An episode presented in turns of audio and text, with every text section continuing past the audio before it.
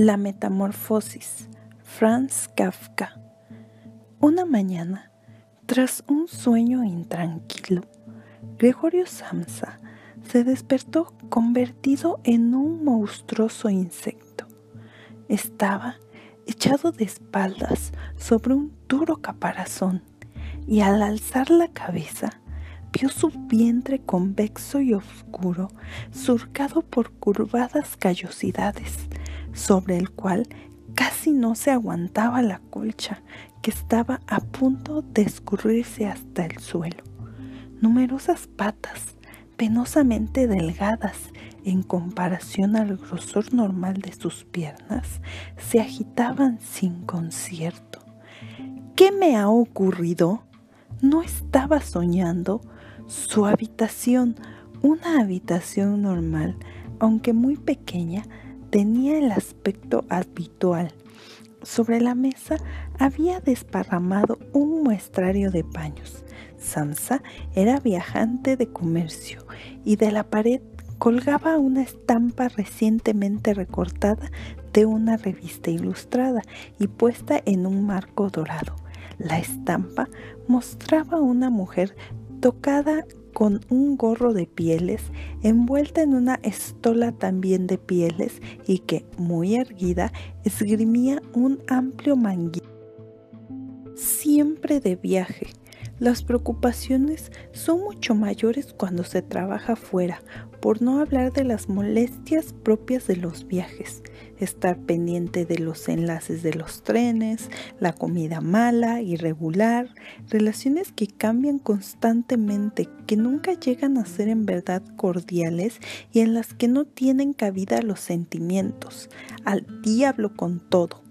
Sintió sobre el vientre un leve picor, con la espalda se deslizó lentamente más cerca de la cabecera de la cama para poder levantar mejor la cabeza.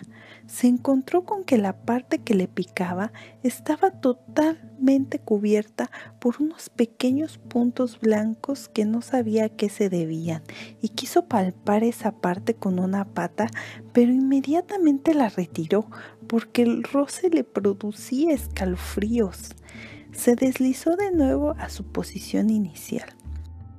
Esto de levantarse pronto, pensó, le hace a uno desvariar. El hombre tiene que dormir. Otros viajantes viven como pachás. Si yo, por ejemplo, a lo largo de la mañana vuelvo a la pensión para pasar a limpio los pedidos que he conseguido.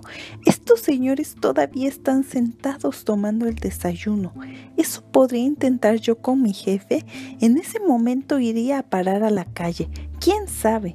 Por lo demás, si no sería lo mejor para mí, si no tuviera que dominarme por mis padres, ya me habría despedido hace tiempo, me había presentado ante el jefe y le habría dicho mi opinión con toda mi alma se habría caído de la mesa. Sí que es una extraña costumbre la de sentarse sobre la mesa y desde esa altura hablar hacia abajo con el empleado, que además, por culpa de la sordera del jefe, tiene que acercarse mucho. Bueno, la esperanza todavía no está perdida del todo.